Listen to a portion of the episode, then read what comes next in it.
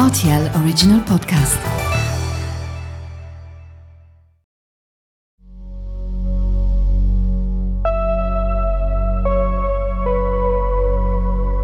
In today's episode of DNA, the Luxembourg Crime Podcast, two homeless men were viciously attacked in the summer of 2008 in Luxembourg City's Petrusse Valley. The first victim was killed on the spot, the second victim survived and managed to flee the scene. The crime scene is a busy area by day, but completely deserted at night, and once the city lights had been switched off, someone unleashed their attack. Who was the killer, and why did they do this? Welcome to DNA.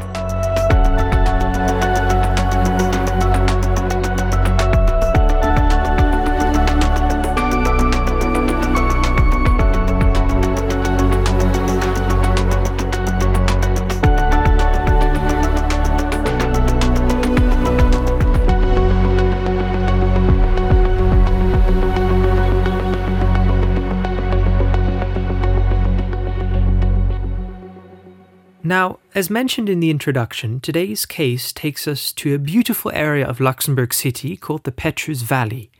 Before we start going into the case in more detail, I'd just like to sketch a bit of a picture for those listeners who may not be as familiar with this district of the city centre. This will also help us understand why the crimes took place in this specific area and how they could have occurred in the first place. Laid out in quite a romantic setting, the Petrusse Valley and its parks combine two very opposing features. On the one hand, you have these steep slopes, impressive rock formations, and the ruins of the city's fortifications and bastions. Then, on the other side of the valley, the contrast of vast greenery, a diverse range of trees, wide lawns, and picturesque flower beds. And in the centre of the valley is the actual Petrusse, a stream that was channeled back in the 1930s which is around 13 kilometers long and flows through the Grund district before joining the Alzette River. The area is popular amongst tourists and locals alike. During the day, you will often spot workers on their daily lunch breaks, taking meetings out into the sun, joggers, skaters at the skate park that was set up there, and just families out to catch some air. But at the same time, it is also a very deserted and shielded off area within Luxembourg City. There are basically no homes in this part of the valley, it really is just a park. And even though it is a welcoming place to be during the day when there are crowds, it is not an area you would feel most comfortable walking through at night. It's going to be quite empty, eerily quiet, with only the sound of the flowing water in the background, and everything is far away from larger crowds. The main paths are well lit, but there are some dark corners and fields that run far off from the main tracks, and lights are centrally controlled, meaning they switch off in the early hours of the morning until sunrise. The Petrusse Valley often sees many homeless people. Even though there are social services available within the city, they can sometimes be overcrowded and cater to a lot of people in a limited space. Sometimes people prefer to be alone, even if that would mean having to sleep outside. And there are numerous park benches in the valley, and this is exactly where today's case begins. On Friday, the 8th of August at 2:15 p.m., a runner in the Petrusse Valley spots a man lying on a park bench. Initially, the runner doesn't think much of it as he believes the man to be asleep, but he quickly notices that something doesn't seem quite right. There's a lot of blood on and around what he believes to be the sleeping individual. This is not one of those park benches right next to the path, but at the end of a little trail that goes off the main path for maybe 20 meters. One really has to look around to see the person lying there, and that may explain why somebody only spotted him at 2:15 p.m. in the afternoon on a regular workday. The jogger walks up closer and stumbles upon a violent crime scene with a dead body. The man's head has been bashed in, and there is a lot of blood on him and around the bench, staining the walls of the cliffs that rise high above the valley. The runner dials 112 and informs the operator of what he's just come across. Forensic investigators and police immediately arrive at the scene, and based on the injuries, are quite quickly able to come to the conclusion that this was not some sort of random accident, but a violent death. Leading the investigation is Christian Kiefer, the chief investigator of the homicide department. It is unclear as to why anyone would harm a homeless man so brutally, and Kiefer and his colleagues suspect that numerous individuals could potentially have done this, whether it was an extremely violent group of teenagers or was the result of a fight, possibly between two or more homeless individuals. At first, police could not identify the victim, so they turned to colleagues abroad for help. This was not due to the severity of the injuries and the body not being identifiable due to the damage, but rather because the victim was not publicly known in Luxembourg, and there was no record of him anywhere when comparing his fingerprints to the police's database. Usually, authorities will be checking if the person is carrying an ID, a credit card, or driver's license that may allude to his or her identity, but there were no such items to be found. So police shared the fingerprints of the man and asked German authorities whether they could help their Luxembourgish counterparts. Well, the Grand Ducal police were in luck because German authorities could indeed identify the individual. The victim was identified as the 45 year old Peter H. Police then followed up by releasing a photo to local media, hoping that this call to witnesses would start bringing people forward that could potentially help investigators start piecing together the puzzle of this gruesome death. One man who saw the picture and contacted police was called Paulo R who told police that Peter at one point used to be his boyfriend. Of course, being Peter's ex boyfriend meant that Paulo could give some very extensive and important background information on the victim. Let's go through Peter's life very briefly. Peter had studied mechanical engineering in the German city of Saarbrücken, but had broken off his studies before joining his father in a machine company. Peter married his wife in 1992, and together they had two children. He was a known gambler and alcoholic, and in the 90s was even involved in a bank robbery in Germany, although there is nothing we could find about this event. In 2001, Peter's family found out that he was homosexual and bisexual, and so he decided to leave his family and move to Luxembourg together with his boyfriend, Paulo. It seems like this relationship was set to falter rather quickly as well, as Paulo told police that Peter never really told him the truth about numerous things in his life, including whether or where he was employed and how he was making a living. The two separated in 2006, and since then Peter has not been in contact with Paolo, his family, or children. The first time Paolo heard of Peter again was through the call to witness alert in the media. At the time of his death, Peter had no fixed address. He was not a single child. He had a sister called Steffi, who was living in Germany at the time, and who was aware that her brother was staying in Luxembourg. In fact, Steffi had contacted the Grand Ducal police several times in an attempt to track her brother down, and she even came down to Luxembourg to look for him in person, but to no avail. Peter was known to police for some minor offences, as he was caught several times for shoplifting, although these were often food items only and sometimes even just for a packet of sweets. Other homeless individuals did not seem to know Peter very well, but he was regarded as a clean and hygienic individual. For example, he was frequently spotted shaving at a fountain. He would then go on to sleep in the Petrusse Valley, mostly on the same bench, and this was the bench he was found dead. An autopsy of the body was carried out by a medical examiner.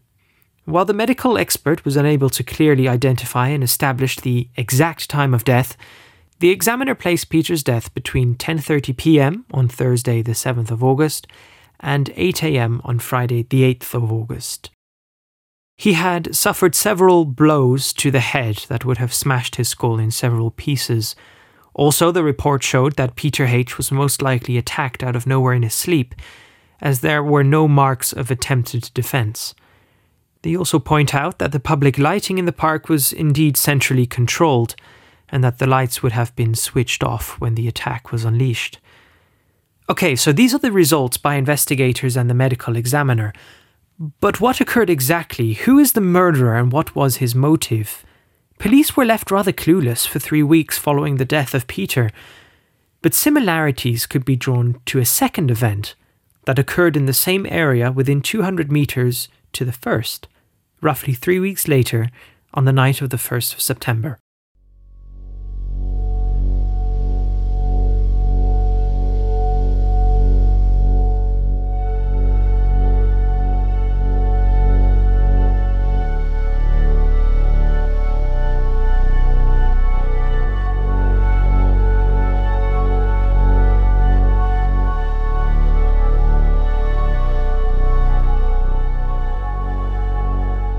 Now, here's what happened there. A 24 year old homeless man called Emmanuel Q is resting against a wall in the Petrusse Valley at night. A man passes by, and the two of them seem to get into an argument. The argument quickly escalates, and out of nowhere, really, Emmanuel is struck in the head by a wrench numerous times. Surprisingly, Emmanuel manages to flee and get away from his attacker, running onto the fortress wall that crosses the Alzette River. But the attacker goes in pursuit and gets back to his victim, grabbing Emmanuel by his shirt and pushing him over the wall. Emmanuel, who is already suffering a severe head trauma from being attacked near the wall, is pushed over and falls 11 meters into the freezing Alzette River below. Miraculously, he survives. He pulls himself to the side of the river, but is too weak to get out. He clings onto a stone for the rest of the early morning, before finally being spotted by a passerby four hours later. Of course, once the police hear of this incident, they draw immediate parallels between this attack and that of Peter three weeks earlier. In both cases, the victim was attacked with multiple blows to the head, at night, at a deserted location within the same area. Luckily, Emmanuel survived the attack and was able to tell police quite a bit about what he saw. And while he was unable to recognize the person, he believed his attacker to be a rather young individual. With that information in mind, police began scouring the area looking for any clues or witnesses to help them further with the investigation. Ten days after the incident with Emmanuel, while investigators were looking through a plot of land within walking distance from both crime scenes, they came across a little wooden shed. It was the type of shed you might find in the garden to stow machinery or equipment, but this one seemed to house an individual. They noticed a man living inside and after questioning him about what he was doing living in the shed, they found that he matched the description provided by Emmanuel Q, the second victim. He too did not have a fixed address. Chief Investigator Kiefer questioned him on the spot, and he would later go on to say that the man seemed very friendly, cooperative, and respectful. Despite the shed being an illegal residence, the man seemed to treat it as his home, taking good care of his personal items and keeping things organized. Kiefer asked the man to come join investigators at the police station. Before we discuss the questioning by officers, let's briefly step aside and share some details about the presumed assailant. His name is Decimo P., originally from an area surrounding Rio de Janeiro in Brazil. He left the country at the age of 23. He had been living in Portugal since 1991, travelling to Germany, Switzerland, and the UK several times, but there's little information on how he made a living or sustained himself. Decimo married his wife Sonia in Portugal in 1995, but it seems like this was a marriage of convenience as both Decimo and Sonia were homosexual, but this would have allowed Decimo to obtain Portuguese residency. In 2005, he worked in a restaurant in Tenerife and as a cook in Madrid in 2007. He met a German man in the later years and frequently travelled to Germany. Based on phone data later retrieved, investigators believed Decimo arrived in Luxembourg between the 26th of July and the 3rd of August 2008, only a week or so before the murder of Peter. When investigators began speaking to Decimo, the mood clearly changed compared to how he had first behaved when police found him at the shed.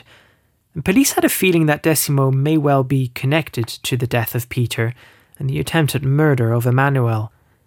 Interrogators always aim to extract as much information from a suspect as possible. For the interrogator, it's the delicate process of creating the illusion of building trust and maintaining control of the conversation. Things start out with simple, non threatening questions designed to elicit relaxed responses. The person being interrogated must feel unthreatened and respected. Then the pressure is built up. The questions become more focused. An investigator may lie to the suspect to induce them to confess truthfully. But without investigators ever mentioning the weapon that was used in the first attack, Decimo dropped the word hammer out of the blue. That was all investigators needed to hear.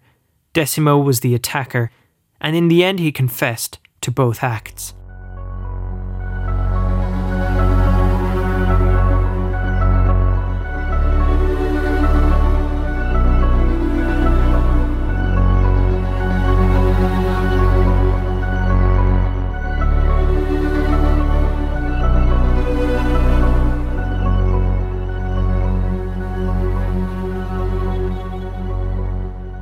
It is fair to say that Decimo had severe psychological issues.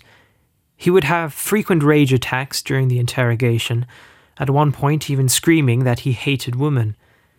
In a later second hearing, he declined wanting to have a lawyer, and his personality was completely different compared to the first time police spoke to him. He seemed to test interrogators with smart questions, even though he had already admitted that he was guilty.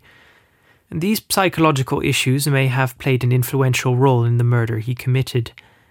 Decimo told police that he felt ashamed of who he was as a person, and that in other homeless individuals he saw a reflection of himself.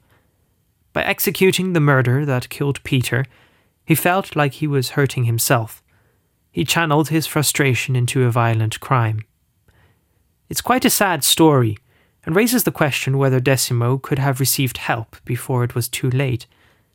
Kiefer, the chief of the homicide department, explained that there tend to be three main reasons for a murder it's either hate, jealousy, or greed.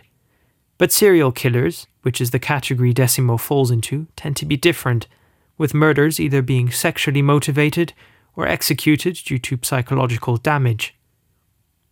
Decimo was taken to court, where he pleaded guilty and was handed a 25 year prison sentence, meaning he'll be behind bars and in a psychological institute until at least 2037. He was, however, given Article 7 of the Penal Code, which states, and I translate from French, the person who was suffering at the time of the facts of mental disorders having altered his discernment or impeded the control of his acts remains punishable. However, the court takes this circumstance into account when determining the sentence.